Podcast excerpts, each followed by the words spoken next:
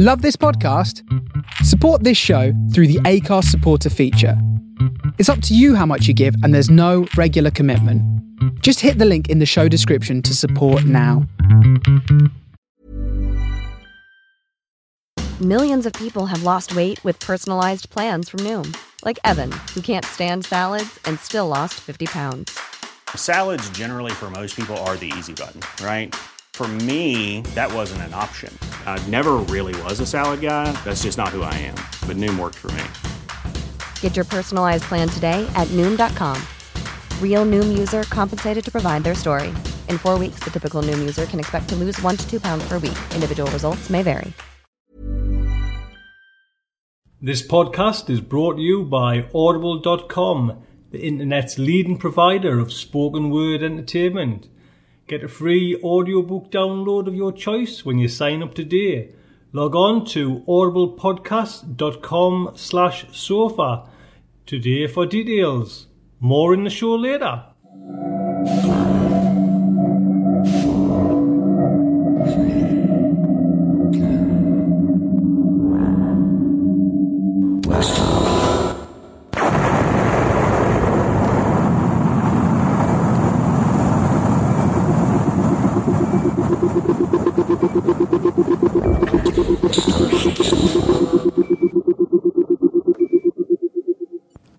Is the Starship Sofa. Everybody, welcome. Hello and welcome to Aural Delights on a Wednesday night. I hope everyone is fine and dandy. A fantastic show. We have, I'm excited, lined up today. Poetry we have by Mr. Greg Beatty. And we have some flash fiction coming by the way of Ted Chiang. Main fiction tonight is by Mr. Alastair Reynolds, The Real Story. Fantastic novel and narrated by fantastic narrator Mr. T. Morris.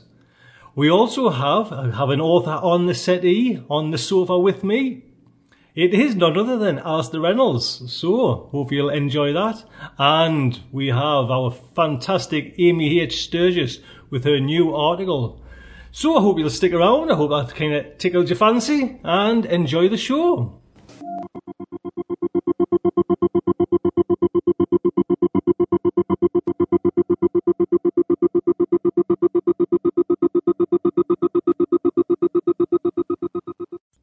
So yes, we kick off show 37th with some poetry. Making Robot Poets Great by Greg Beatty. Weary at the bar, the cyberneticist asked, What am I doing wrong? I wanted to make robot poets. I gave them perfect rhyme, clear memories of great works, aesthetic theory, and polished skill at intricate patterns. All they write is crap, unworthy of a Hallmark card. A long draft. Help me? The poet tapped the bar. Hit me, he said. Ah, I'll need a hammer, some magnets, a handful of dust, and a knife. The poet set to work. He cast magnets among them, pocking perfect memories with potholes till verse became a stay against loss. He hit them with the hammer, some here, some there, all dented, all different. He scattered dust upon their sensors, dribbled it in their joints, so they all saw the world through unique imperfections and walked with personal rhythms. They remembered perfection, remembered memory even, but knew neither any longer. Their hymns rose up, aching, moving, improving. They were good. The cyberneticist impressed. Wow, he said. But what about the knife? Oh. He watched the poet slice his throat, anoint his charges, and walk among them.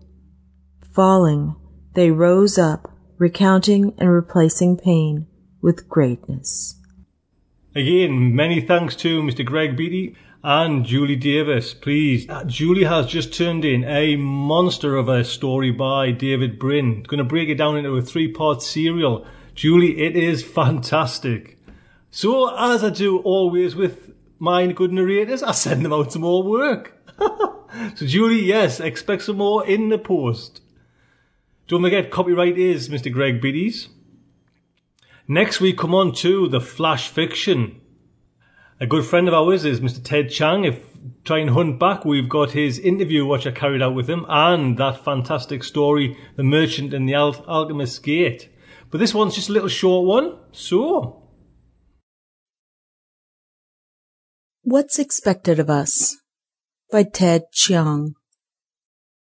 This is a warning. Please read carefully. By now you've probably seen a predictor. Millions of them have been sold by the time you're reading this. For those who haven't seen one, it's a small device, like a remote for opening your car door. Its only features are a button and a big green LED. The light flashes if you press the button.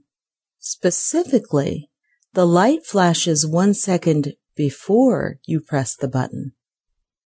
Most people say that when they first try it, it feels like they're playing a strange game, one where the goal is to press the button after seeing the flash, and it's easy to play. But when you try to break the rules, you find that you can't. If you try to press the button without having seen a flash, the flash immediately appears, and no matter how fast you move, you never push the button until a second has elapsed. If you wait for the flash, intending to keep from pressing the button afterwards, the flash never appears. No matter what you do, the light always precedes the button press. There's no way to fool a predictor. The heart of each predictor is a circuit with a negative time delay. It sends a signal back in time. The full implications of the technology will become apparent later when negative delays of greater than a second are achieved. But that's not what this warning is about. The immediate problem is that predictors demonstrate that there's no such thing as free will. There have always been arguments showing that free will is an illusion, some based on hard physics, others based on pure logic. Most people agree that these arguments are irrefutable, but no one ever really accepts the conclusion. The experience of having free will is too powerful for an argument to overrule. What it takes is a demonstration, and that's what a predictor provides. Typically, a person plays with a predictor compulsively for several days, showing it to friends, trying various schemes to outwit the device. The person may appear to lose interest in it, but no one can forget what it means. Over the following weeks, the implications of an immutable future sink in.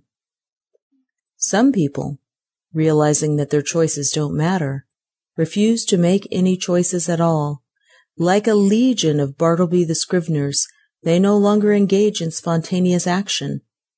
Eventually, a third of those who play with the predictor must be hospitalized because they won't feed themselves. The end state is akinetic mutism, a kind of waking coma. They'll track motion with their eyes and change position occasionally, but nothing more. The ability to move remains, but the motivation is gone. Before people started playing with predictors, akinetic mutism was very rare, a result of damage to the anterior cingulate region of the brain. Now it spreads like a cognitive plague. People used to, speculate about a thought that destroys the thinker, some unspeakable Lovecraftian horror, or a Gödel sentence that crashes the human logical system. It turns out that the disabling thought is one that we've all encountered the idea that free will doesn't exist. It just wasn't harmful until you believed it. Doctors try arguing with the patients while they still respond to conversation. We had all been living happy, active lives before, they reason, and we hadn't had free will then either. Why should anything change? No action you took last month was any more freely chosen than one you take today, a doctor might say. You can still behave that way now. the patients invariably respond, But now I know. And some of them never say anything again. Some will argue that the fact the predictor causes this change in behavior means that we do have free will. An automaton can't become discouraged, only a free thinking entity can. The fact that some individuals descend into akinetic mutism while the others don't just highlights the importance of making a choice. Unfortunately, such reasoning is faulty. Every form of behavior is compatible with determinism. One dynamic system may fall into a basin of attraction and wind up at a fixed point, while another exhibits chaotic behavior indefinitely, but both are completely deterministic. I'm transmitting this warning to you from just over a year in your future. It's the first lengthy message received when circuits with negative delays in the megasecond range are used to build communication devices. Other messages will follow, addressing other issues. My message to you is this. Pretend that you have free will. It's essential that you behave as if your decisions matter, even though you know they don't. The reality isn't important. What's important is your belief, and believing the lie is the only way to avoid a waking coma Civilization now depends on self-deception. Perhaps it always has. And yet, I know that because free will is an illusion, it's all predetermined who will descend into akinetic mutism and who won't. There's nothing anyone can do about it. You can't choose the effect the predictor has on you. Some of you will succumb and some of you won't, and my sending this warning won't alter those proportions. So why did I do it? Because I had no choice. Don't forget, copyright is Mr. Ted Chiang. Ted, thank you very much for letting us narrate that story. Again, Julie, you're in bed with the sofa note tonight, madam. Thank you very much for helping out with that do pop over to Julie's site and check out everything there. Links are on the main site. And I'm not too sure yet, as of yet, if Ted Chiang has a website. I will certainly have a look. If not, he tells me to direct everyone to his Wikipedia page. it will come soon, I promise. So today's podcast is brought to you by Audible.com, the leading provider of spoken word entertainment. Audible has over 35,000 titles to choose from to download and be played back anywhere, just like Starship Sofa. So log on to audiblepodcast.com slash sofa to get a free audiobook download of your choice when you sign up today. Again, go to audiblepodcast.com slash sofa for your free audiobook. And this week's special guest editor is none other than Mr. Robert J. Sawyer. And actually, he, he picks out his top favourite ones, and I've had a kind of little look there. Number one, he has got Caves of Steel by Isaac Asimov. He's recommending that. Farmer in the Sky by Robert Heinlein. The Island of Dr. Moreau by H.G. Wells. The Man in the High Castle, by Mr. Philip K. Dick, he's got that. Spin by Robert Charles Wilson. That's 17 hours long. What a cracking one that would be. And The Time Traveller's Wife by Audrey Nefergy. Have I got that right? it's another 17 hours long. So, so I hope you'll pop over to audiblepodcast.com slash sofa. So we have coming up now our fact article by Miss Amy H. Sturgis. Amy, this is fantastic. As soon as Amy mentioned she was going to do this kind of one for this week, I was like, yes, that's what I want to listen to. So, Amy, thank you so much for this. I hope you enjoyed, everyone.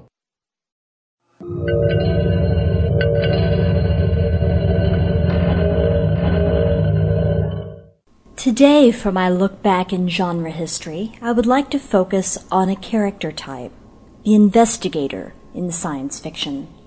This was on my mind because of the debut of the new X Files film, The X Files I Want to Believe. Now, I will admit from the word go that I've been a fan of The X Files since it debuted in 1993. I followed all nine seasons of the show, watched the first film in 1998, and now, of course, in 2008, The X Files is back. Now, the fact is, although Agents Mulder and Scully of The X Files are fascinating, unique characters, they are not the first of their kind. In fact, they represent a long tradition in science fiction. What I'd like to do is give you a whirlwind tour of some of the ancestors of Agents Mulder and Scully. In today's segment, I don't have enough time to talk about all of them, for there are many, so I'll limit myself to 10, but hopefully these 10 will hit the high points and will give you a sense of the development of the investigator in science fiction.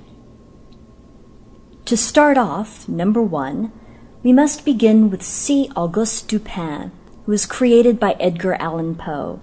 He first appeared in the story The Murders in the Rue Morgue in 1841, and then later appeared in The Mystery of Marie Roget in 1842 and The Purloined Letter in 1844. Dupin is the first literary detective of any type, and so is as much the ancestor of Sherlock Holmes as he is of Mulder and Scully.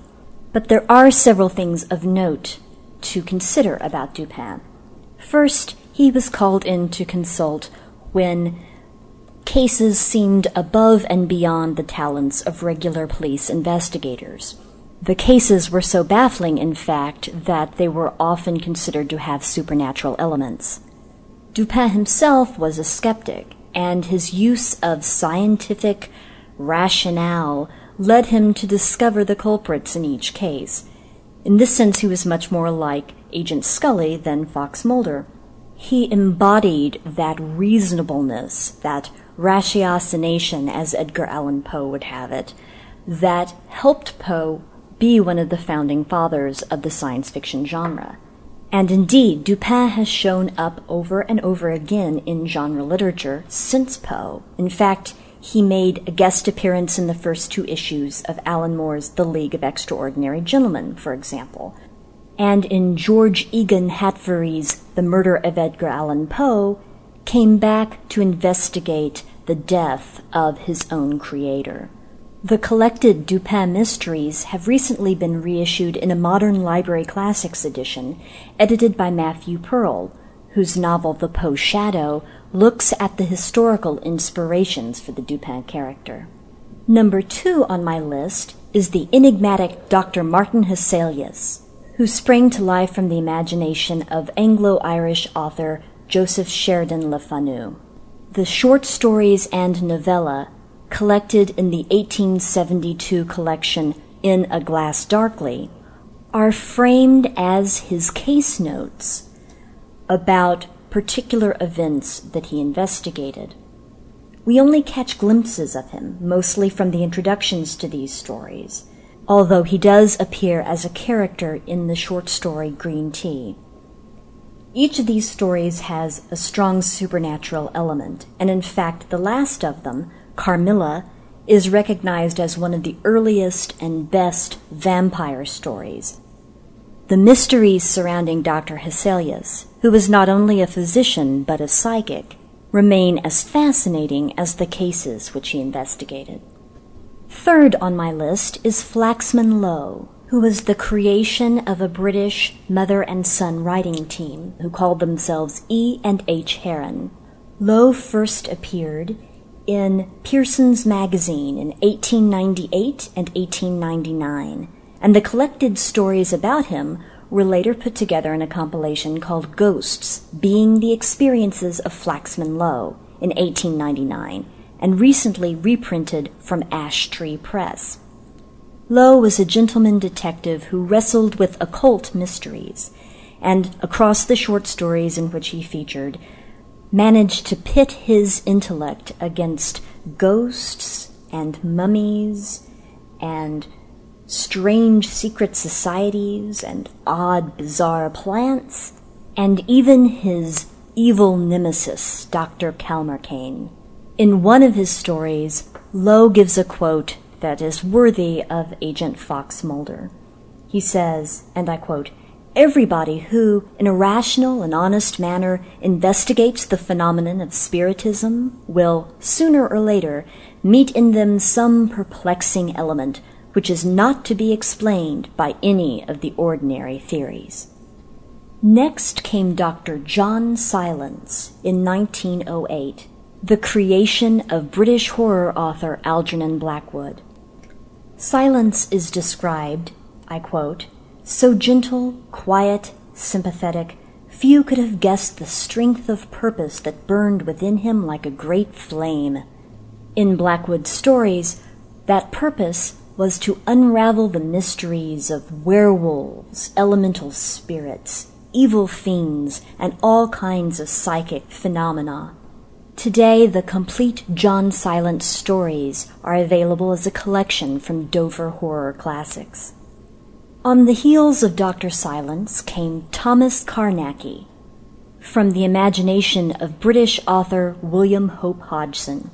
Carnacki appeared in nine short stories, first in 1910 in the Idler magazine and The New magazine. Each of the nine Carnacki stories followed a similar formula. There would be a place that seemed haunted, and Carnacki would come, investigate the haunting, and put an end to it. He used a variety of methods, including state of the art technology, such as photography, and fictional technology, such as his famous electric pentacle. He also referred to ancient texts and ancient rituals, which were likewise fictional. Of all of the early science fiction investigators, Carnacki probably remains the most accessible to modern audiences and the most enjoyable, which probably explains why he continues to show up over and over again. He did have a cameo in The League of Extraordinary Gentlemen and has also appeared in official Doctor Who fiction, as well as a number of other works.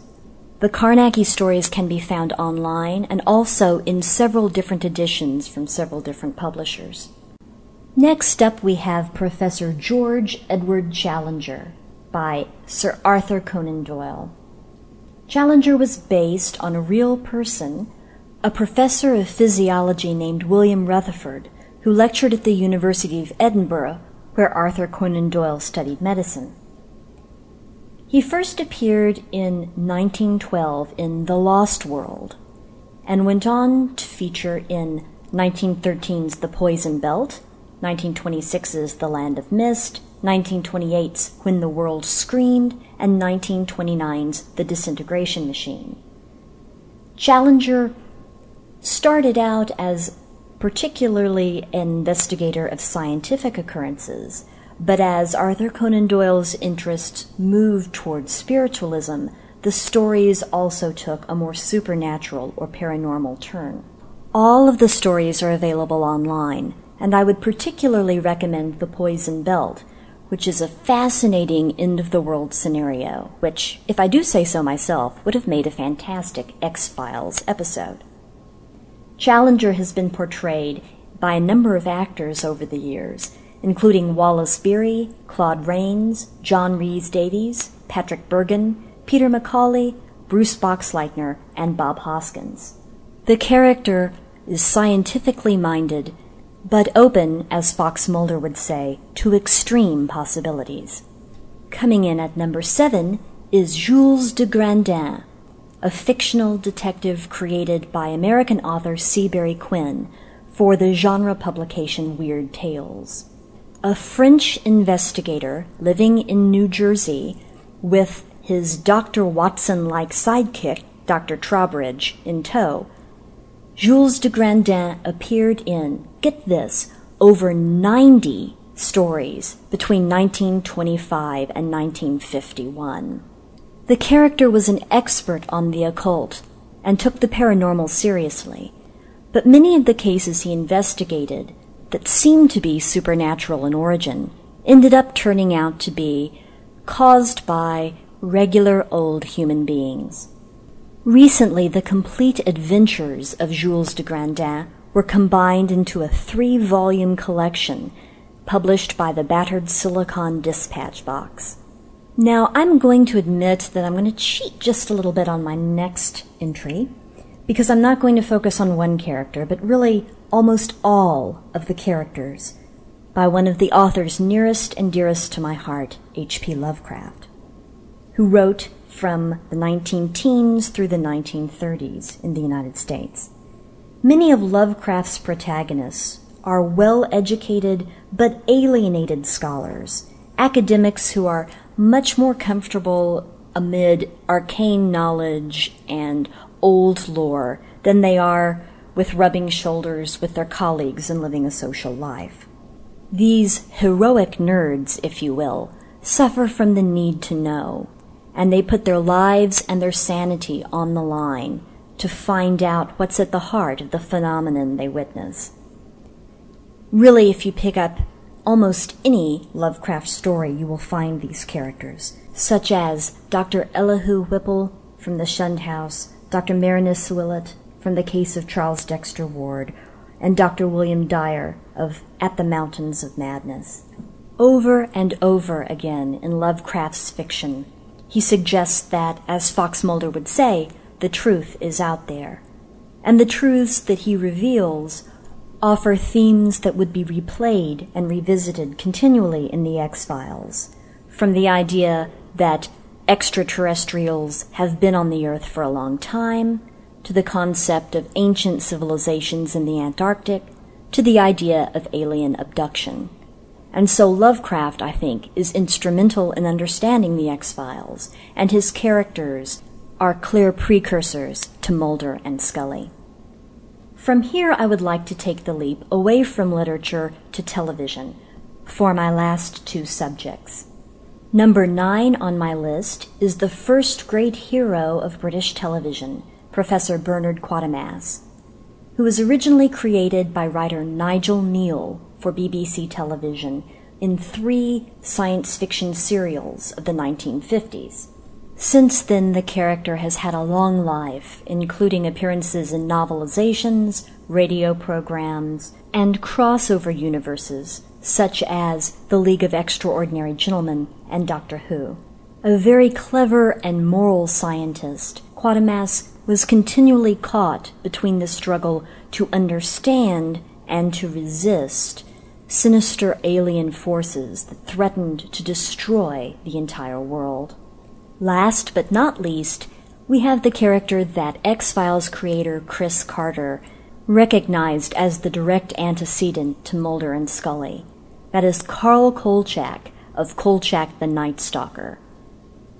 He first appeared in two made for television US movies in 1972 and 1973, and then got his own television series in 1974 and 1975. Carl Kolchak was an investigative reporter, and as he followed leads on different stories, he managed to uncover mysteries surrounding mummies and vampires, witches and werewolves, ghosts, killer androids, and yes, UFOs and aliens. In his series Millennium, which shared a universe with his series The X Files, Chris Carter paid homage to actor Darren McGavin, who played Kolchak the Night Stalker, by casting him as the father of the lead character. There was an unsuccessful attempt in 2005 to revive the series. Ironically, one of the causes that critics cited for its failure was its similarity to The X Files. But the original Kolchak the Night Stalker is now available on DVD. So there you have it C. Auguste Dupin, Dr. Martin Hesselius, Flaxman Low, Dr. John Silence, Carnacki the Ghost Hunter, Professor Challenger, Jules de Grandin, the protagonists of H.P. Lovecraft, Professor Bernard Quatermass, and Carl Kolchak, all genre ancestors to Agents Mulder and Scully. I hope that you've enjoyed this whirlwind tour of some of the classic investigators of science fiction. Well, actually, I know you would have enjoyed that, so thank you, Amy H. Sturgis. Do pop over to Amy's site, leave comments on the forums, you know, send her emails. She loves getting emails. Send as many emails you want seeing how good that article is, because it is fantastic. Amy, thank you very much. Now we come on to the main fiction of the night. Mr. Alastair Reynolds and his story, The Real Story. But before that, what I thought would be very nice is I get Mr. Reynolds to actually come and sit on the sofa and tell what all about the real story and what's going on in science fiction writer Alastair Reynolds' life. So, Alastair. Hi everyone, it's Al Reynolds here, beaming in from sunny Wales. Tony's very kindly given me the opportunity to say a few things, and one of the um, things he specifically asked me to talk about was my piece, The Real Story, which is appearing in this issue of Starship Sofa as a narrated story. Well, I wrote The Real Story about eight years ago. It was uh, written in, invita- in response to an invitation to contribute stories to a themed anthology about the planet Mars. The, the book was called Mars Probes, and it was edited by Peter Crowther, who'd done an earlier book called Moonshots. Um, off I went. I wrote my story. It was uh, it was one. It was relatively easy to write. Um, it the the basic idea at the at the heart of the story had been uh, kind of on the mental back burner for a little while, so I wasn't starting completely from scratch. Um, I had a few sort of um, false starts along the way, but eventually I was able to get into it, and, and it more or less wrote itself. Uh, the only time I, I, think the only real hard work I had to do with it was working out all the stuff about terminal velocities if you're jumping off a big cliff on Mars, uh, allowing for the Martian atmosphere and uh, wind resistance and all that kind of thing.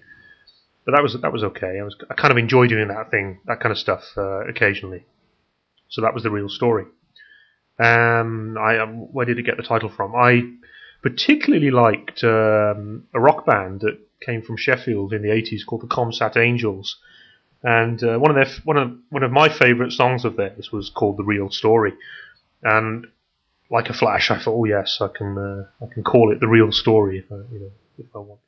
So that's where that came from.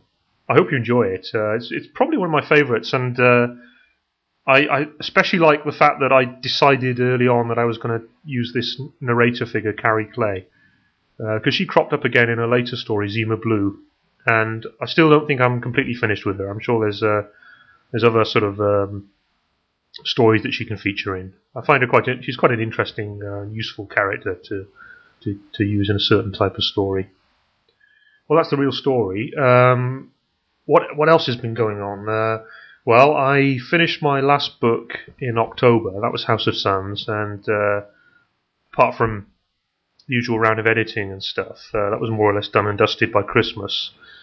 Uh, I wrote another story straight after, which uh, appeared in the BSFA 50th uh, anniversary uh, anthology called Celebrations.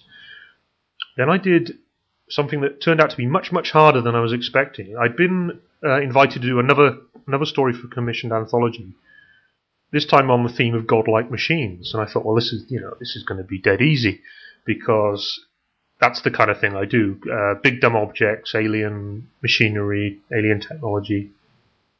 What's not to like?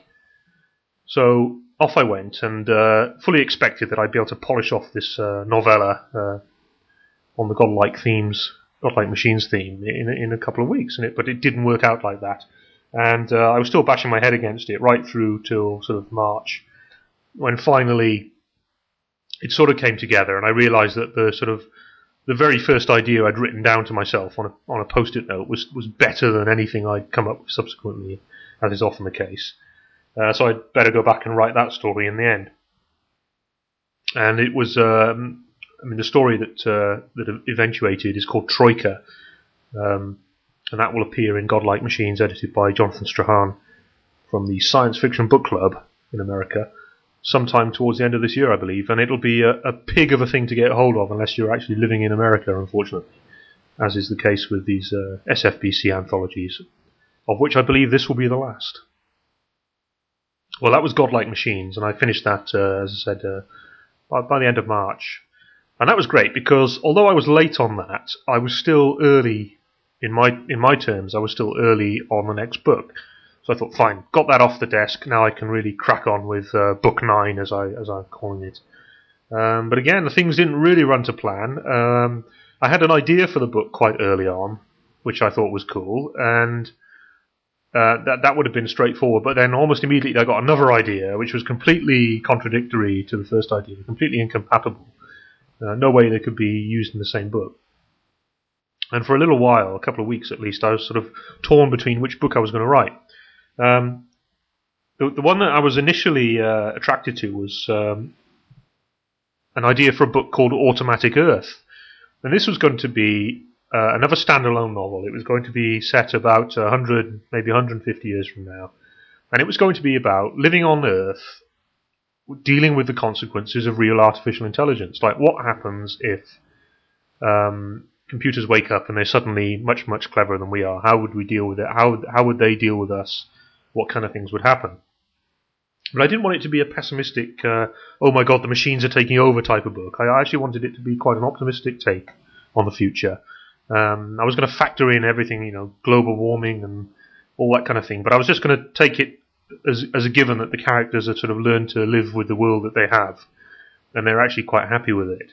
Um, so I had rel- re- relatively detailed notes for Automatic Earth and some idea of where I was going, and I was quite excited about it. Um, but this other idea kept intruding, and I just couldn't uh, force it out of my head. So after some time, I actually decided that I, that I was going to put Automatic Earth on the back burner and work on a different book for this year. And that's basically how it's how it's been. Um, I did have a few wobbles where I thought I really really ought to go back to Automatic Earth because at least I know, know how to start it. But um, you know, at this point, I'm fully committed to a different book entirely, and I hope I'll get to Automatic Earth at some point because I'm still interested in it.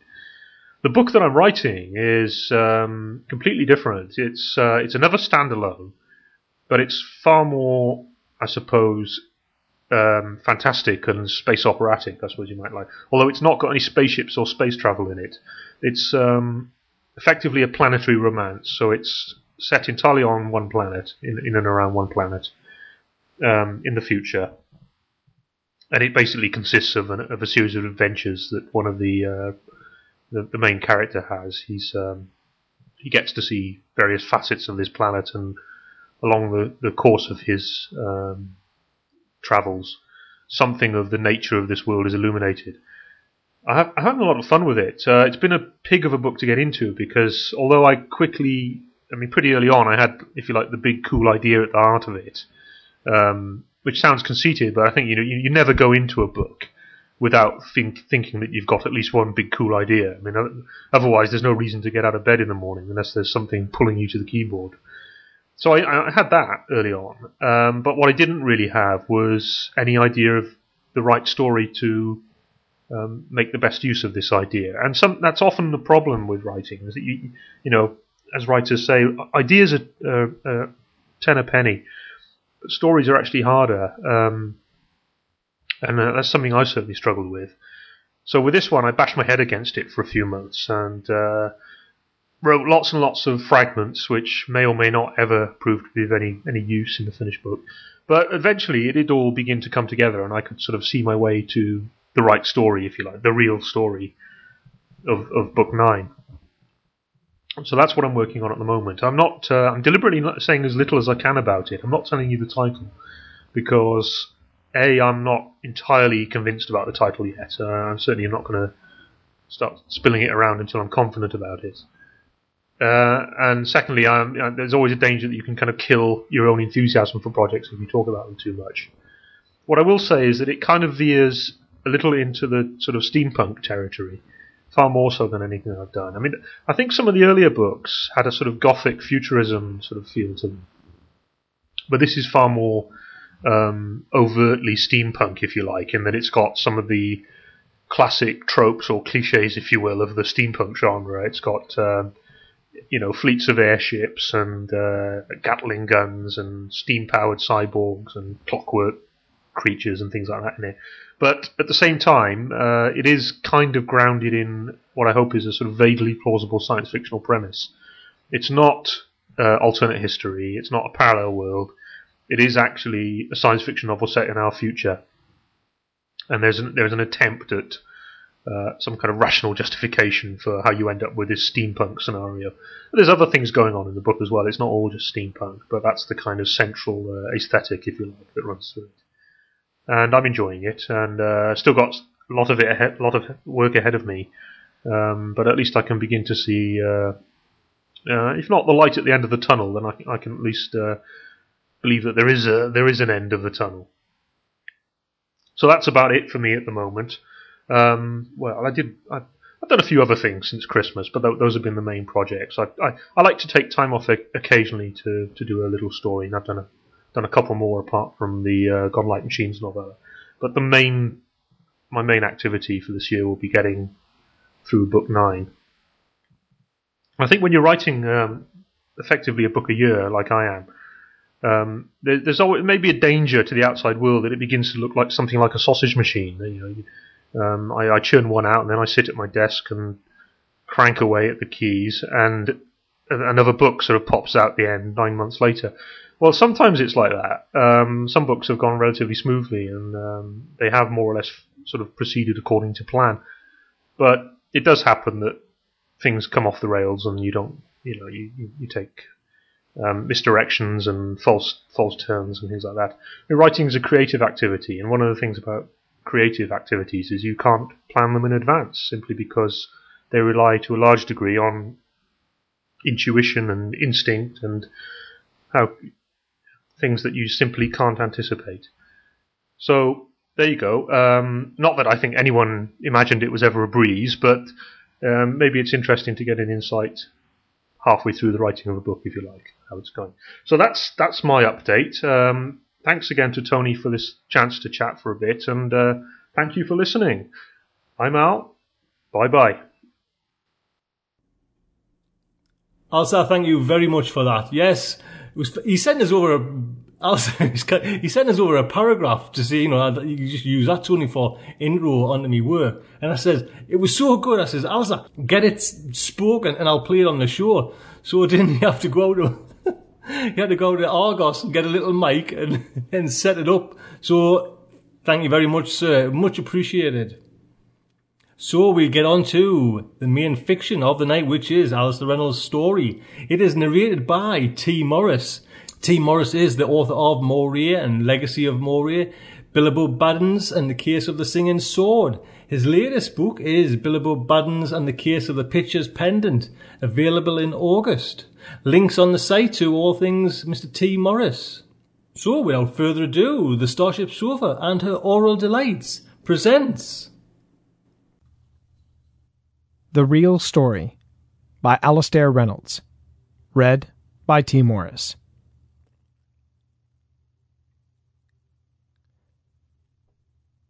I cupped the bowl of coffee in my hands, wondering what I was doing back home. A single word had brought me from Earth. One I'd always expected to hear, but after 17 years had almost forgotten. That word was shit. More or less my state of mind. Grosart had promised to meet me in a coffee house called Sloths, halfway up Strata City. I had to fight my way to a two seater table by the window, wondering why that table, with easily the best view, just happened to be empty. I soon found out. Sloths was directly under the jumping off point for the divers, and one of them would often slam past the window. It was like being in a skyscraper after a stock market crash. Another drink, madam? A furry robot waiter had crossed the intestinal tangle of ceiling pipes to arrive above my table. I stood up decisively. No thanks. I'm leaving. And if a man asks for me, for Carrie Clay, you can tell him to take a piss in a sandstorm. Well, now, that wouldn't actually be very nice, would it? The man had appeared at the table like a ghost. I looked at him as he lowered himself into the other chair and then I sighed, shaking my head. Christ. You could have at least made an effort to look like Grosart, even if being on time was beyond you. Sorry about that. You know what it is with us Martians and punctuality, or I'm assuming you used to. My hackles rose. What's that supposed to mean? Well, you've been on Earth for a while, haven't you? He snapped his fingers at the waiter, which had begun to work its way back across the ceiling. We're like the Japanese, really. We never truly trust anyone who goes away and comes back. Two coffees, please. I flinched as a diver zipped by. Make that one, I started saying, but the waiter had already left. See? You're committed now. I gave the balding, late middle aged man another appraisal. You're not Jim Grosart. You're not even close. I've seen more convincing Elvis impersonators. What?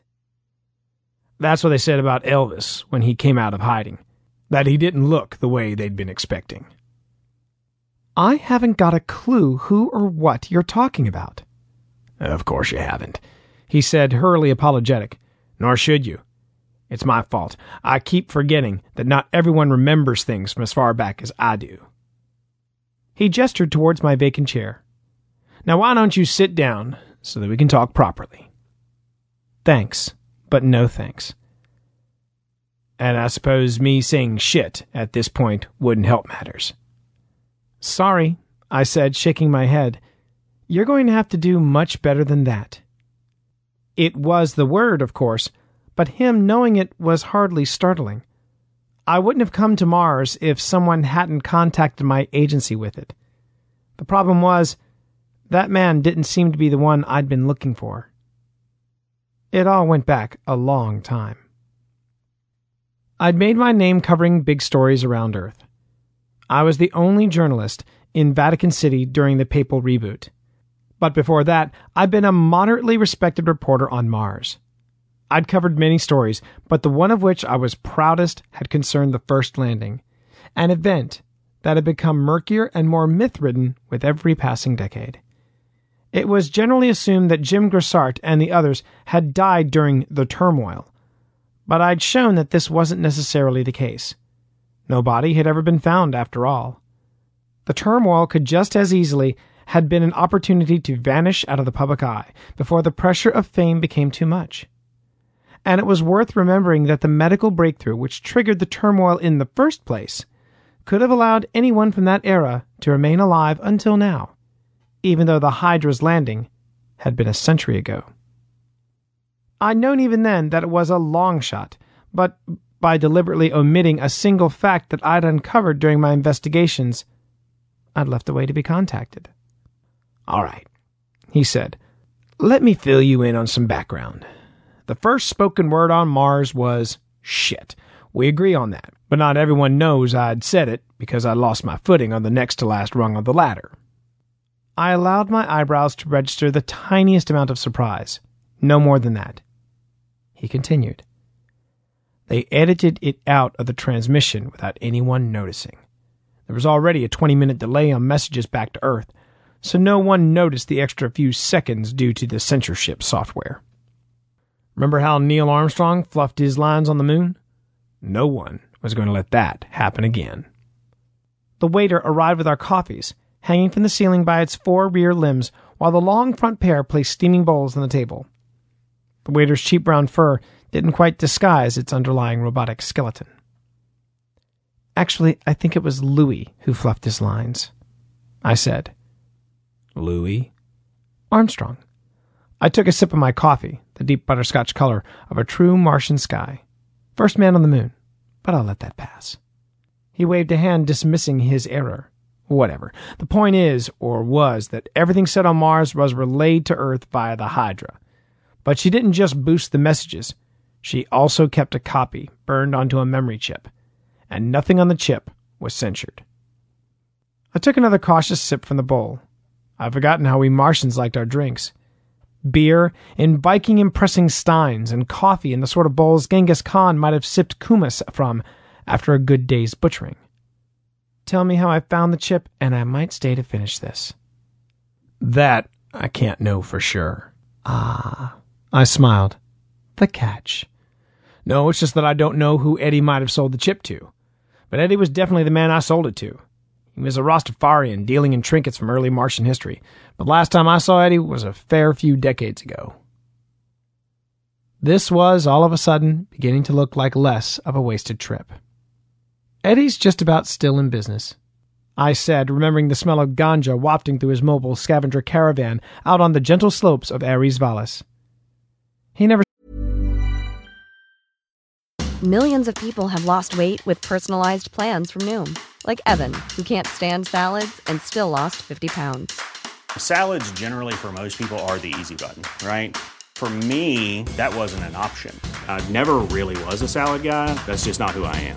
But Noom worked for me. Get your personalized plan today at Noom.com. Real Noom user compensated to provide their story.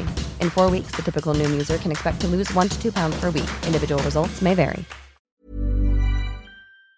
Sold the chip, except to me, when I was making my investigations for the Hydra piece. He pushed himself back in his seat. So, are you prepared to accept that I'm who I say I am? I'm not sure. Yet. But you're less skeptical than a few minutes ago. Possibly. I said, all that I was going to concede there and then. Listen, the way I look isn't my fault. The Grosart you knew from your investigations was a kid, a 30 year old man. But you must have obtained longevity treatment at some point, or we wouldn't be having this conversation. Correct. But it wasn't the instant the treatment arrived on Mars.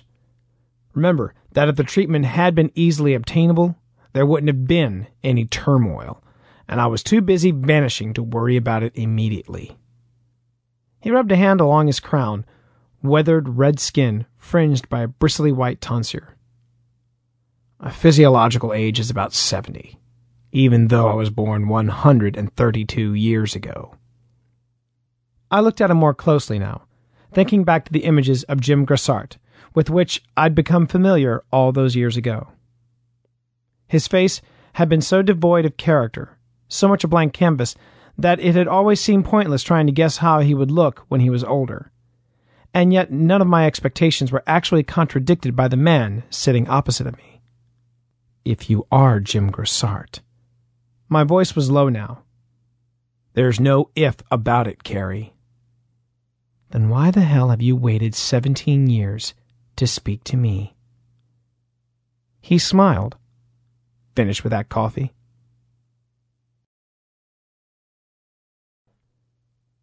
We left Sloths and took an elevator up 16 city levels to the place where the divers were jumping off.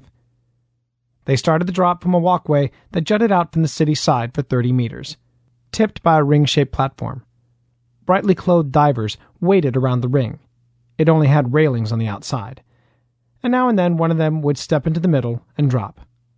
Sometimes they went down in pairs or threes, sometimes joined together. Breathing equipment and a squirrel suit were all they ever wore. No one ever carried a parachute or a rocket harness. It looked a lot like suicide. Sometimes that was just what it was. That's got to be fun, Grosart said, the two of us still snug within the pressurized viewing gallery. Yes, if you're clinically insane. I immediately wanted to bite back what I'd just said, but Grosart seemed unoffended. Oh, cliff diving can't be that difficult. Not if you've got a reasonably intuitive grasp of the Navier Stokes equation and a few basic aerodynamic principles. You can even rent two person squirrel suits over there. Don't even think about it. It's not your thing, he said, turning to my immense relief away from the window. Not very Martian of you. He was right, though I didn't like admitting it. Gravity on Mars was only slightly less than two fifths of Earth, not enough to make a difference if you were planning on falling more than a few meters. But it was enough to ensure that Martians grew up experiencing few of the bruising collisions between bone and ground that people on Earth took for granted. Martians viewed heights the way the rest of humanity viewed electricity, merely understood to be dangerous, rather than something felt in the pit of the stomach. And I'd been away too damn long. Come on, I said. Let's check out the tourist junk. My great great grandmother will never forgive me if I don't send her back something seriously tacky. Grosart and I went into one of the shops that lined the canyon side wall of the viewing gallery. Pushing past postcard stands flanking the door, the shops were busy, but no one gave us a second glance. Christ, look at this, Grosart said, hefting a paperweight. It was a snow filled dome with a model of a Hydra parked on a red plastic base. There was even a replica of Grosart a tiny spacesuited figure not much smaller than the lander itself. Tasteful, I said, or at least it is compared to this. I held up a keyring holder shaped like a sloth if you were feeling generous. No, that's definitely the quality end of the merchandise. Look. Grosart picked up an amber stone and read from the label Sloth Healing Crystal. This gem modifies and focuses the body's natural chromodynamic fields, ensuring mental and physical harmony. You can't prove it doesn't, can you? No, but I think Brad Treachler might have a few interesting things to say to the proprietor. I perked at the mention of the Hydra's geologist. I'd like to meet Treachler as well, and Manuel de Oliveira while we're at it. Is it possible? Of course. I mean here, today. I know what you mean, and yes, it's possible. They're here after all. And you don't mind speaking about them? Not at all. He put down the stone. Those guys kept me alive, Carrie. I'll never forget the debt I owe them. As I spoke, I rummaged through a rack of what purported to be recordings of sloth compositions, some of which were combined with whale sounds or Eskimo throat music. Having said that, seeing this must be depressing beyond words. Why, because I was the first man on Mars? He shook his head. I know how you think I should feel, like Elvis in Graceland's souvenir shop, inspecting an exquisite plastic dashboard figurine of himself. White jumpsuits and hamburger eras, of course. I looked at him blankly. But I'm not horrified, Carrie. As a matter of fact, it actually amuses me. I examined a garment displayed prominently on a shelf. My best friend went to Strata City, Mars, and all I got was this lousy t shirt. It said on the front. I find that pretty hard to believe, Jim. Then you don't really understand me. What did you think I wanted? Reverence? No. I came to Mars to begin the process of human colonization. That's why others followed me, because I made that first difficult step. Oh, and it was difficult, believe me, but I made it all the same. I nodded. Though 17 years had passed since I'd written the piece on the landing, I remembered it all. How Jim Grosart had left Earth in a privately funded expedition, done the cheap way. Done, in fact, more cheaply than anyone else ever thought possible, with only a vague idea of how to get back from Mars afterward. His sponsors were going to send out supplies and then more settlers until there was a self sustaining colony. Eventually, they send a bigger ship to take back anyone who wanted to return, but the expectation was that few people would plan on leaving for good. And that, more or less, was how it happened. Grosart's crossing had been every bit as difficult as it had been expected to be. And there had been enough cries along the way to push him to the edge of sanity, and perhaps slightly beyond. It all depended, I supposed, on what you meant by sanity. Grosart continued. You know what would worry me more? A planet that took its past too seriously. Because that would mean there was something human we hadn't brought with us. What? The ineffable tendency to produce and consume tasteless tourist crap? Something like that, yes. And then he held up a crude plastic mask to his face, and suddenly I was looking at the face of a man I had hoped to meet in sloths, the young Jim Grosart. I don't think you need to worry, I said. Grosart returned the mask to a tray with hundreds of others, just as the manager of the shop started eyeing us unwelcomingly. No, I don't think I do. Now, he beamed and rubbed his hands together. You know what I'm going to suggest to you? He was looking out of the shop, back toward the jump off point. I suppose the term was blackmail. I wanted a story, or at least some idea of why Grosart had contacted me after all these years, and he wanted to take the big dive. More than that, he wanted to do the big dive with someone else. Look, I said, if it's such a big deal, can't you just do it and I'll see you at the bottom, or back here? And what if I decided to vanish again? You'd kick yourself, wouldn't you, for letting me out of your sight? Very possibly, but at least I'd have the satisfaction of knowing I hadn't been talked into doing something monumentally stupid. We were already in line for the squirrel suits. Yes, he said, but you'd also have to live with the knowledge that, when you came to write this up, as I know you will, you won't be able to include the sequence in which you took the big dive with Captain Jim Grosart. I looked at him coldly. Bastard. But he was right. Personal fear was one thing, compromising a story another. Now there's no need for that. Just tell me you know what you're doing, all right? Of course I do. Sort of. We got our squirrel suits. The first thing you did was get the breathing and comms gear attached. Each suit had only a few minutes of air, but that was all you needed. The suits themselves were lurid, skin tight affairs, padded and marked with glowing logos and slogans.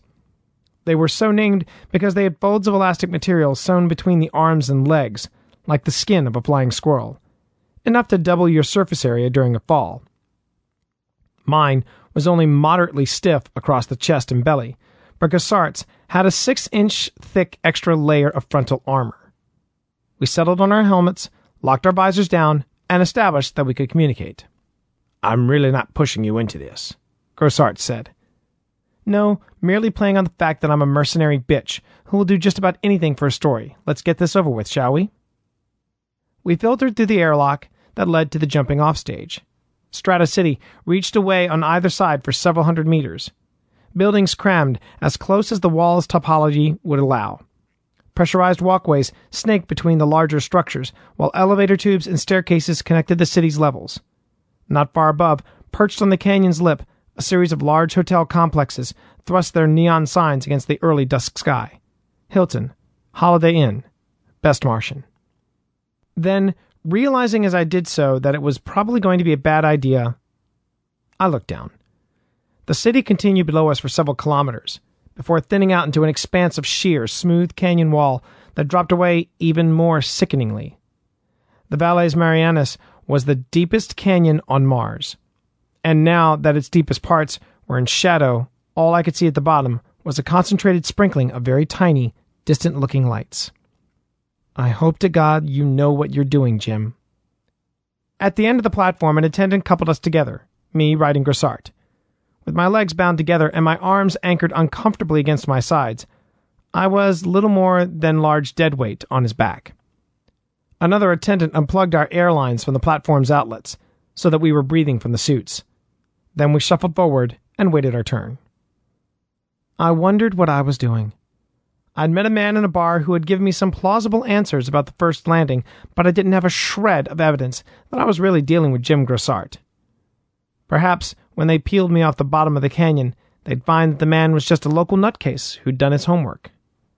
Miss, he said when we had shuffled closer to the edge. What is it? Something you should probably know at this point. I'm not Jim Grosart. No, no. I'm Commander Manuel de Oliveira. And is there anyone else who you'd rather have for the big dive? I thought about what lay ahead, my stomach butterflies doing an aerobatics display by now, and decided he was probably right. De Oliveira was the Hydra's pilot, the one who had brought the tiny lander down even though half her aerobrake shielding had been ripped off by a mid flight explosion. It had not been a textbook landing, but given that the alternative consisted of becoming an interesting new smear on the Argyre Planitia, De Oliveira had not done too badly. You'll do nicely, Commander, Manuel, please. He spoke almost flawless American English, but with the tiniest trace of a Latin accent. Tell me, how did you get on with Jim? Oh, fine. I liked him. Apart from the fact that he kept going on about some dead person called Elvis, of course. Yes, you have to humor him in that respect. But he's not too bad, all things considered. We could have had a worse captain, I think. He glued us together. Now then, it seems to be our turn. Are you ready for this, Miss Carrie Clay? It was strange introducing myself again, but it seemed rude not to. Yes, I'm ready. We shuffled forward and jumped, falling through the middle of the ring shaped platform. I looked up, though I was attached to de Oliveira, I could still move my head, and saw the ring shaped platform dwindling into the vertical distance. After only a couple of heartbeats, we flashed past the level of sloths, and then we were falling still faster. The feeling of weightlessness was not totally new to me, of course, but the sensation of mounting speed and proximity to the rushing wall of the city more than compensated. There's a trick to this, of course, D'Oliveira said. He had positioned us into a belly down configuration with his arms and legs spread out. A lot of people haven't gotten the nerve to keep this close to the side of the city. No shit. But it's a big mistake not to, D'Oliveira said. If you know the city well, you can keep it nice and close like this. The fatal error is moving too far out. Really? Oh, yes, major mistake. He paused. Hmm, notice anything? We're not accelerating. You've got your weight back. Silly me. Didn't. Notice. Terminal velocity after 45 seconds. Already dropped 4 kilometers, but you wouldn't guess it, would you? Now we were dropping down a narrow vertical canyon with buildings on either side of us and rock on the third face. D'Oliveira started giving me a lecture on terminal velocities that might well have been fascinating at any other time. How the refineries had ramped up the air pressure on Mars to around 5% of Earth normal, which, while neither thick nor warm enough to breathe, was enough to stop a human in a squirrel suit from dropping like a stone, even if terminal velocity was still a hair raising one sixth of a kilometer per second. It was about as welcome as a lecture on human neck anatomy to someone on the guillotine. I looked down again and saw that we were beginning to reach the city's lower level outskirts, but the canyon wall itself seemed as high as ever, the lights at the bottom just as far away. You know how this city came about, don't you? D'Oliveira said. No, but I'm damn sure you're whew, going to tell me. It all began with geologists, not long after the turmoil. He flipped us around and altered our angle of attack so that we were slightly head down. They were looking for traces of ancient fossil life buried in rock layers. Eight vertical kilometers wasn't good enough for them, so they dug out the canyon's base for two or three more, then covered a whole vertical strip in scaffolding. They built labs and living modules on the scaffolding to save going back up to the top all the time. A chunk of building zipped past close enough to touch. It looked that close anyway, and then we were falling past rough rock face with only the very occasional structure perched on a ledge. But then someone else on Mars they uncovered the first sloth relics. The geologists didn't want to miss the action, so they cleared out like shit on wheels, leaving all their things behind. D'Oliveira steered us around a finger-like rock protrusion that would have speared us otherwise. By the time they got back, the scaffolding had been taken over by squatters, kids mostly, climbers and base jumpers looking for new thrills. Then someone opened a bar, and before you know it, the place had gone mainstream. He spoke the last word with exquisite distaste. But I guess it's not so bad for the tourists. Jim didn't mind, did he? No, but he's not me. I don't mind the fact that we came here either, and I don't mind the fact that people came after us. But did it have to be so many? You can't ration a planet. I don't want to. But it used to be hard to get here. Months of travel and cramped surroundings. How long did it take you, Miss Clay? Five days on the Hiawatha. It was easier to talk now. What had been terror not many seconds ago, transmuting into something almost pleasant. And I wouldn't exactly call her cramped. You could argue about the decor in the promenade lounge, but beyond that, I know. I've seen those tortoise liners parked around Mars, lighting up the night sky. But if you hadn't come to Mars, we might not have discovered the sloth relics, Manuel. And it was those relics that showed us how to get from Earth to Mars in five days. You can't have it both ways. I know. No one's more fascinated by the sloths than me. It's just, did we have to learn so much so soon? Well, you better get used to it. They're talking about building a starship, you know, a lot sooner than any of us think. The rock base had become much smoother now. It was difficult to judge speed, in fact, and the lights at the bottom of the canyon no longer seemed infinitely distant. Yes, I've heard about that. Sometimes I almost think I'd like to. What, Manuel? Hang on. Time to start slowing down, I think. There were only two orthodox ways of slowing down from a big dive, the less skilled of which involved slamming into the ground. The other, trickier way was to use the fact that the lower part of the canyon wall began to deviate slightly from true vertical. The idea was to drop until you began to scrape along the wall at a tiny grazing angle, and then use friction to kill your speed. Lower down, the wall curved out to merge with the canyon floor, so if you did it properly, you could come to a perfect sliding halt with no major injuries. It sounded easy, but, as D'Oliveira told me, it wasn't. The main problem was that people were usually too scared to stay close to the rushing side of the wall when it was sheer. You couldn't blame them for that, since it was pretty nerve wracking as you did have to know exactly where it was safe to fall. But if they stayed too far out, they were prolonging the point at which they came into contact with the canyon wall, And by then, it would be a gentle kiss, but a high speed collision at an appreciable angle. Still, as De Oliveira assured me, they probably had the best view while it lasted. He brought us in for a delicate meeting against the wall, head down, and then used the six inch armor on his front as a friction brake, as if we were tobogganing down a near vertical slope. The lower part of the wall had already been smooth, but thousands of previous cliff divers had polished it to glassy perfection. When it was over, we had come to an undignified but injury free halt. Attendants escorted us out of the danger zone. The first thing they did was release the fasteners so that we could stand independently. My legs were like jelly. Well, De Oliveira said. All right, I'll admit it. That was reasonably entertaining. I might even consider doing great. There's an elevator that takes us straight back. Or on second thought, you could show me to the nearest stiff drink. I needn't have worried. De Oliveira was happy to postpone his next cliff dive, and I was assured that there was a well stocked bar at the base of the canyon. For a moment, however, we lingered, looking back up that impossible wall of rock to where the lights of Strata City glimmered far above us. The city had seemed enormous when I had been inside it. Not much smaller when we'd been falling past it, but now it looked tiny, a thin skein of human presence against a monumental vastness of the canyon side. De Oliveira put a hand on my forearm. Something up? Just thinking, that's all. Bad habit. He patted me on the back. We'll get you that drink now. An hour or so later, De Oliveira and I were sharing a compartment in a train heading away from Strata City. We could go somewhere else, I said. It's still early, after all, and my body clock still thinks it's mid afternoon. Bored with Strata City already.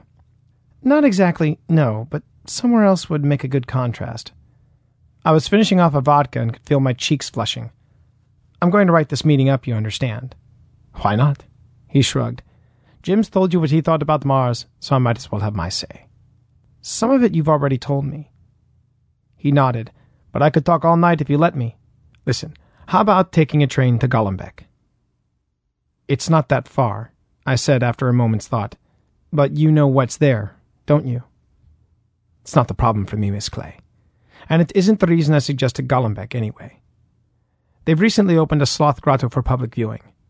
Haven't had a chance to see it, to be honest, but I'd very much like to. I shrugged. Well, what are expense accounts for, if not to burn? So we'd taken an elevator back up to the top of the canyon and picked up the first train heading out to Golombek. The express shot across gently undulating Martian desert, spanning canyons on elegant white bridges grown from structural bone. It was dark, most of the landscape black except for the distant lights of settlements or the vast squatting shapes of refineries. I think I understand now, I said, why you contacted me. The man sitting opposite me shrugged. It wasn't really me. Jim was the one. Well, maybe. But the point remains. It was time to be heard, wasn't it? Time to set the record straight. That was the problem with banishing. It let people put things into your mouths that you wouldn't necessarily have agreed with. He nodded. We've been used by every faction you can think of, whether it's to justify evacuating Mars completely or covering it with mile deep oceans. And it's all bullshit, all lies. But it's not as if you even agree with each other. No, but. He paused. We might not agree, but at least this is the truth, what we really think not something invented to suit someone else's agenda. At least it's the real story. And if the real story isn't exactly neat and tidy, it's still true. He looked, of course, very much like Jim Grosart. I won't say they were precisely the same, since de Oliveira seemed to inhabit the same face differently, pulling the facial muscles into a configuration all his own. He deported himself differently as well, sitting with slightly more military bearing. Even by the time I'd done my article, more than 80 years after the landing, no one really understood quite what happened to Captain Jim Grosart. All anyone agreed on was the basics. Grosart had been normal when he left Earth as the only inhabitant of a one man Mars expedition. Maybe it was the accident that had done it, the explosion in deep space that had damaged Hydra's aerobraking shields. The explosion also caused a communication blackout, which lasted several weeks. And it was only when the antenna began working again that anyone could be sure that Grosart had survived at all. Over the next few days, as he began sending messages back home, the truth slowly dawned. Jim Grosart had cracked, fracturing into three personalities. Grosart himself was only one third of the whole, with two new and entirely fictitious selves sharing his head. Each took on some of the skills that had previously been part of Grosart's overall expertise. De Oliveira inheriting Grosart's piloting abilities, and Treachler the specialist in Martian physics and geology. And worried about inflicting more harm than necessary on a man who was almost over the edge, the mission controllers back on Earth played along with him. They must have hoped he'd regenerate as soon as the crisis was over, perhaps when the Hydra had safely landed but it never happened.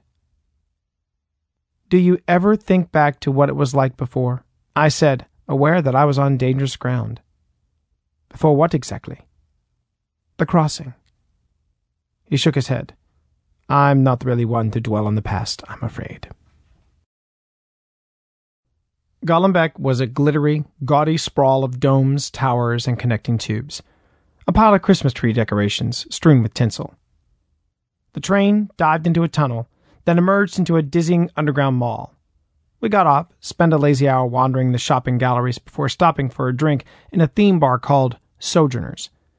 The floor was covered in fake dust, and the hideously overpriced drinks arrived on little flat topped six wheeled rovers that kept breaking down. I ended up paying, just as I paid for the train tickets, but I didn't mind. De Oliveira, or Grosart, or whoever it was best to think of him as, obviously didn't have much money to throw around. He must have been nearly invisible as far as the Martian economy was concerned. It was true what you said earlier on, wasn't it? I said while we rode a tram toward the Sloth Grotto. About no one being more fascinated by the aliens than you were.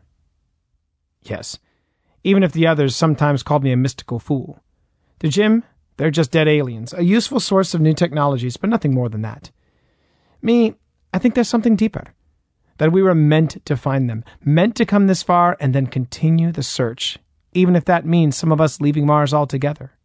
He smiled. Maybe I've just listened to too much of their music while doing the big dive. And what does Brad Treachler think about them? He was silent for a few moments. Brad doesn't feel the same way I do. To what extent? To the extent of wondering whether the relics are a poisoned chalice the extent of wondering whether we should have come to Mars at all. That's an extreme viewpoint from someone who risked his life coming here. I know, and not one I share, I hasten to add. I made an effort to lighten the mood. I'm glad. If you hadn't come to Mars, there had been no big dive, and I'd have had to find another way of having the living shits scared out of me. Yes, it does tend to do that the first time, doesn't it? And the second? It's generally worse. The third time, though, I don't think there will be a third time, Manuel. Not even for the vodka? Not even. By then, we had arrived at the grotto, a real one that had been laboriously dismantled and relocated from elsewhere on Mars. Apparently, the original site was right under one of the aqueducts and would have been flooded in a few years, as soon as they tapped the polar ice. Inside, it all felt strangely overfamiliar. I kept having to remind myself that these were real sloth rooms, real sloth artifacts, and real wall frescoes that the sloths had actually inhabited this grotto. Part of my brain, nonetheless, still insisted that this place was just a better than average museum mock up or an upmarket but still slightly kitsch themed style restaurant. Sloths with better decor. But they'd really been here. Unlike any mock up I'd been in, for instance, there was really no floor. Floor was a concept the sloths had never gotten their furry heads around, the walls merging like an inverted cave roof. Supposedly, they evolved on a densely forested planet, where gruesome predators used to live on the ground. The sloths must have come down at some point. They hadn't evolved an advanced civilization by wiping their bottoms on leaves all day. But that dislike of the ground must have remained with them. Just as we humans still like to shut out the dark, the sloths like to get off the ground and just hang around. It was all very interesting. I would have been happy to spend hours there, but not all in one go. After two hours of showing scholarly fascination in every exhibit, I had enough six limbed furry aliens to last me a fortnight. We met up in the souvenir shop attached to the grotto. I bought a t shirt with a tasteful sloth motif on it, very discreet, with the words Sloth Grotto Golombek Mars in writing that had been made to look slightly like sloth script if you were not an expert in xenolinguistics. Well, I said, beginning to feel just the tiniest bit tired. That was fun. What next?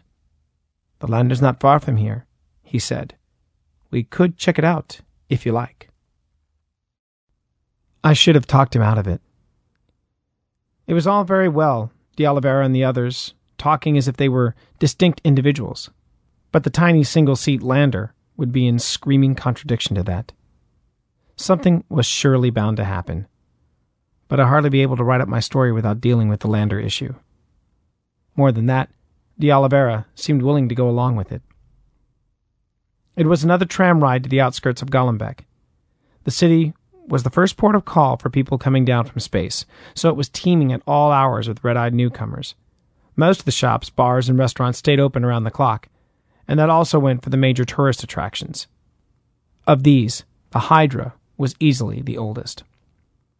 There had been a time, long before I was born, when you actually had to take a tour from Golombek to the landing site, but that wasn't the case now.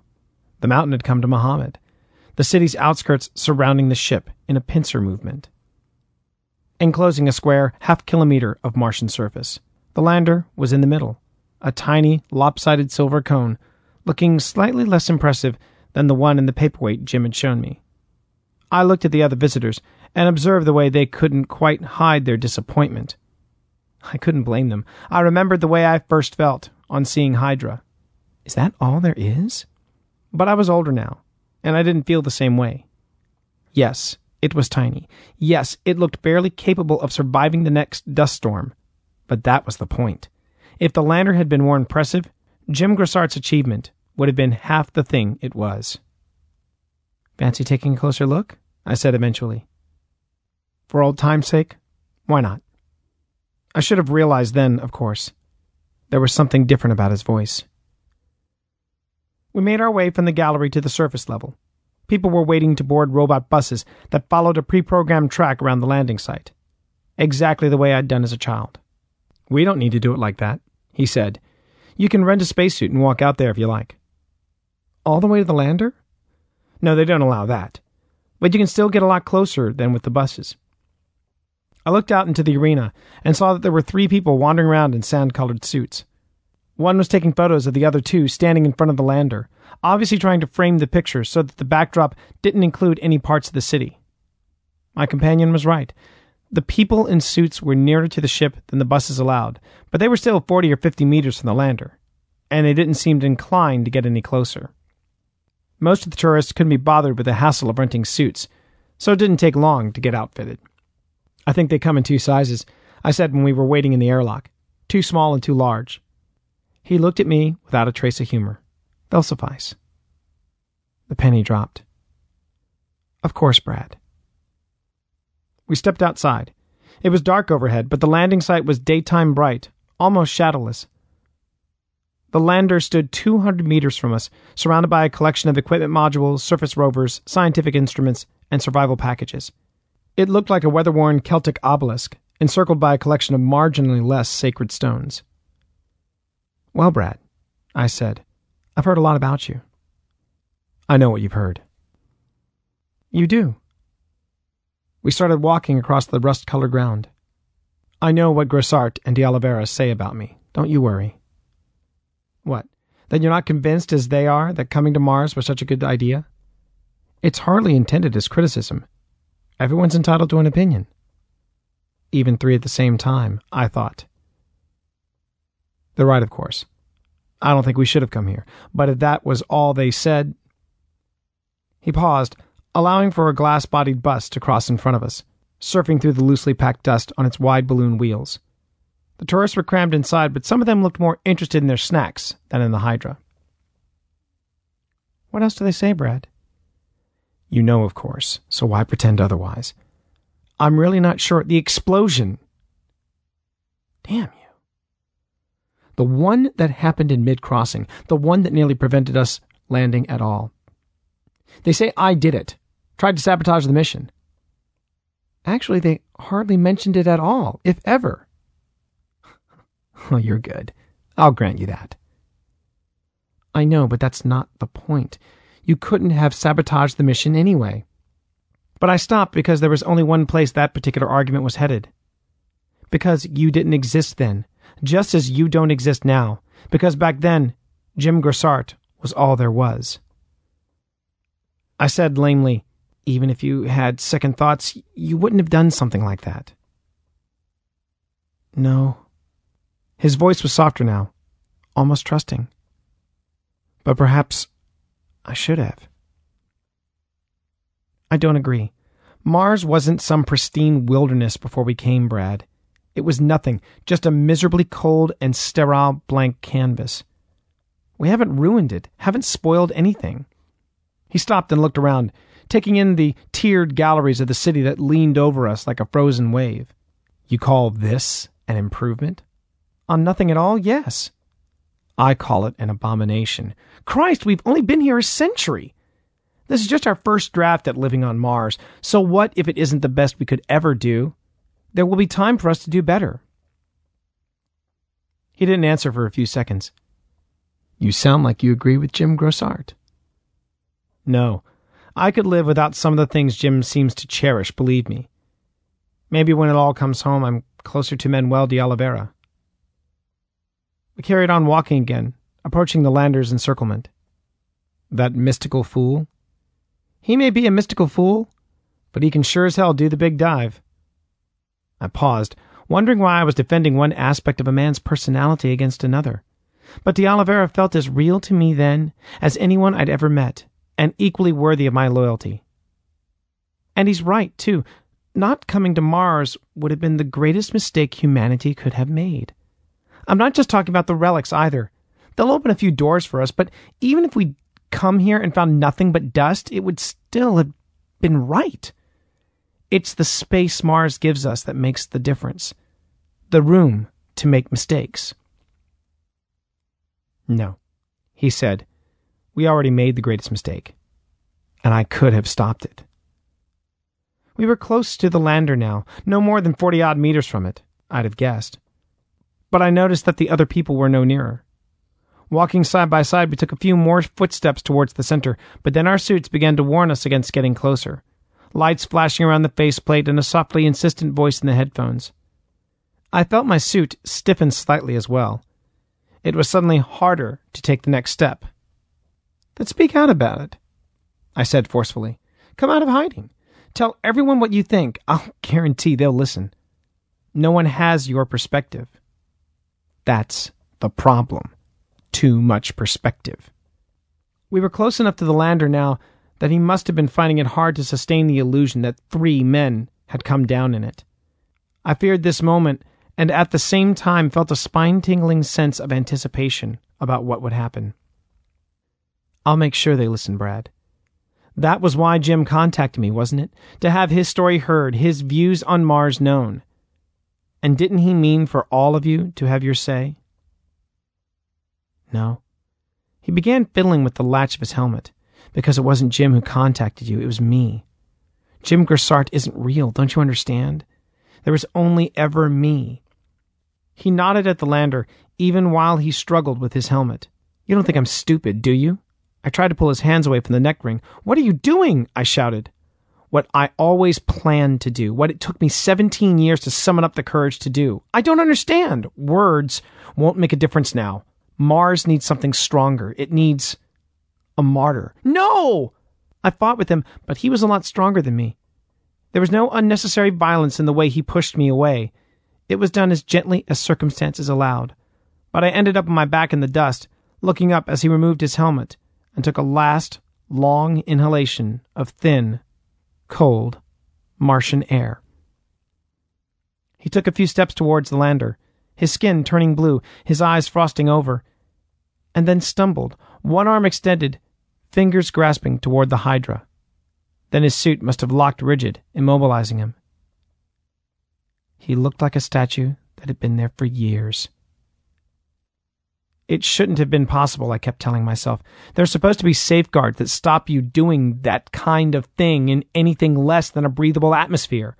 Rigidly adhere to rules, ensuring that equipment for hire is checked and rechecked for compliance, double and triply redundant protective systems. But I guess the suits we rented just didn't quite live up to those high ideals. He died but that means even less now than it did once upon a time. They got him inside reasonably quickly.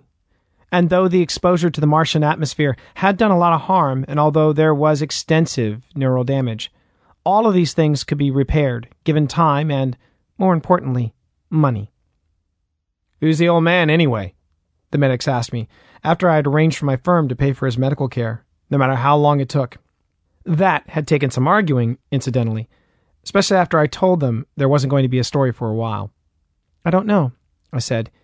He never did tell me his name, but he was interesting enough company. The tech smiled. We ran a gene profile, but the old coot didn't show up in the records. Doesn't mean much, of course. No, a lot of people with a criminal past vanished during the turmoil. Yeah, the medic said, already losing interest. They kept talking about him as an old man, and it wasn't until I saw his comatose body that I understood why. He did look much older than he had ever seemed in any of his three guises, as if even his semblance of middle age had been an illusion. His coma was deep, and the restorative brain surgery was performed slowly and painstakingly. I followed the process closely at first, checking up on him every week, then every month. But nothing ever happened. He never showed any signs of emerging, and all the usual techniques for kick-starting a mind back to consciousness were unsuccessful. The medics kept suggesting they'd call it a day, but so long as the funds were arriving from my firm, they didn't mind wasting their time. I checked on progress every six months, then perhaps once a year. And life, of course, went on. I couldn't see any dignified way of finishing the story, not while the principal player was in a coma. So it just stalled while I covered other pieces some of them were moderately big, and after a while there came a point where I consigned the whole Jim Grosart story to the bottom drawer, a wild goose chase that hadn't ended up anywhere. I even stopped being sure that I'd ever met him at all. After that, it was a simple matter of forgetting all about him. I don't think I've given him a moment's thought in the last two or three years.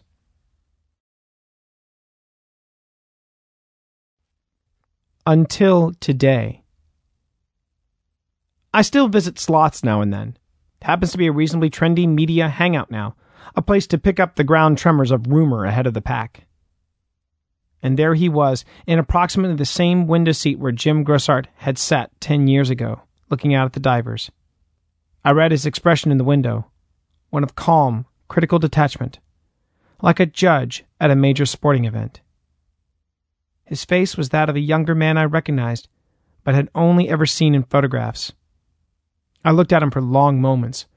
Perhaps it was just a genetic fluke that had shaped this man who looked like the young Jim Grosart, but I doubted it. It was the way he sat, the stiff, slightly formal bearing. Except that hadn't been Jim, had it? Manuel de Oliveira? I stared for a moment too long, and somehow my eye caught his, and we found ourselves staring at each other across the room. He didn't turn around from the window, but after a few seconds he smiled and nodded. The bar was packed that night, and a crowd of drinkers surged in front of me, interrupting my line of sight. When they passed, the table was vacant.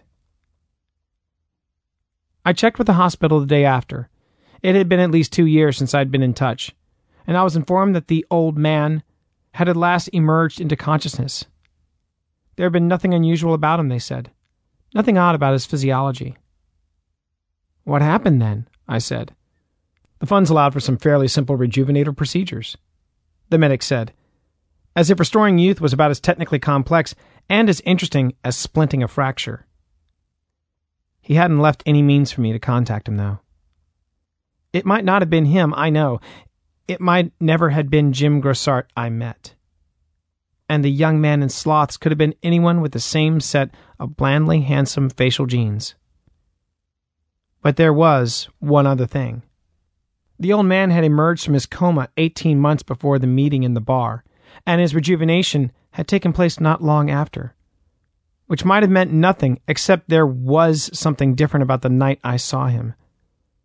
Something which was entirely consistent with him having been Manuel de Oliveira. It was the night the starship left Mars orbit. The one they'd been building there for the last five years. The one that's going out into the galaxy to search for the sloth. The ship they named the Captain James Grosart. I'd like to think he was on his way up to her. I checked the ship's manifest, of course, and there was no one called Grosart or de or even Treachler. But that doesn't mean it wasn't him. He'd been traveling under a new name now, one I couldn't even guess. No one would know who he was, just a young man who had volunteered to join the starship's crew, a young man whose interest in the aliens might at times verge on the mystical. And, on his way up, he hadn't been able to resist one last look at the divers. Maybe I'm wrong. Maybe it was only ever my subconscious playing tricks with a stranger's face, supplying the closure my journalistic instincts demanded. But the way I see it, it almost doesn't matter. Because all I was ever looking for was a way to finish their story. Now it can be told.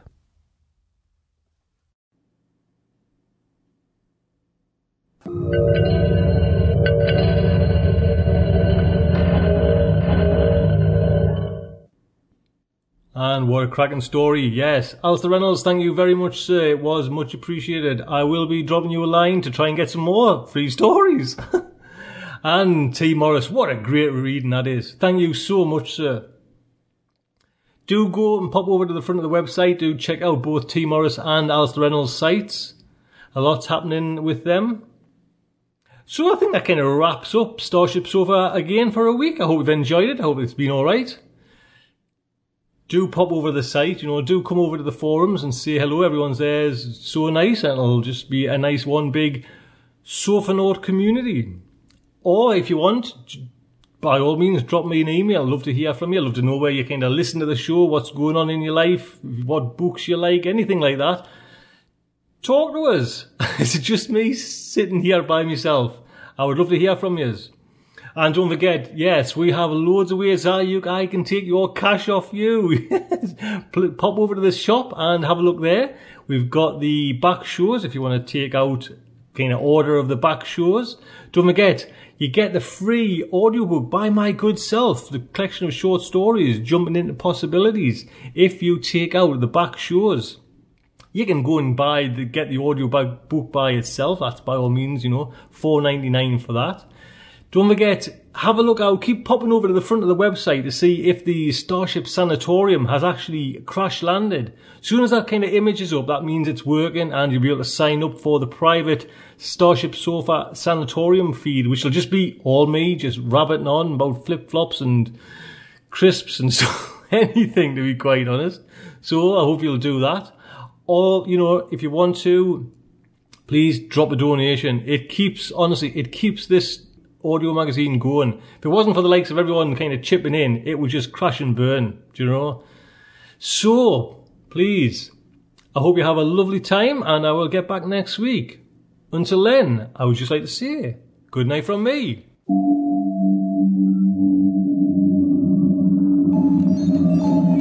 Will our heroes survive this terrible ordeal?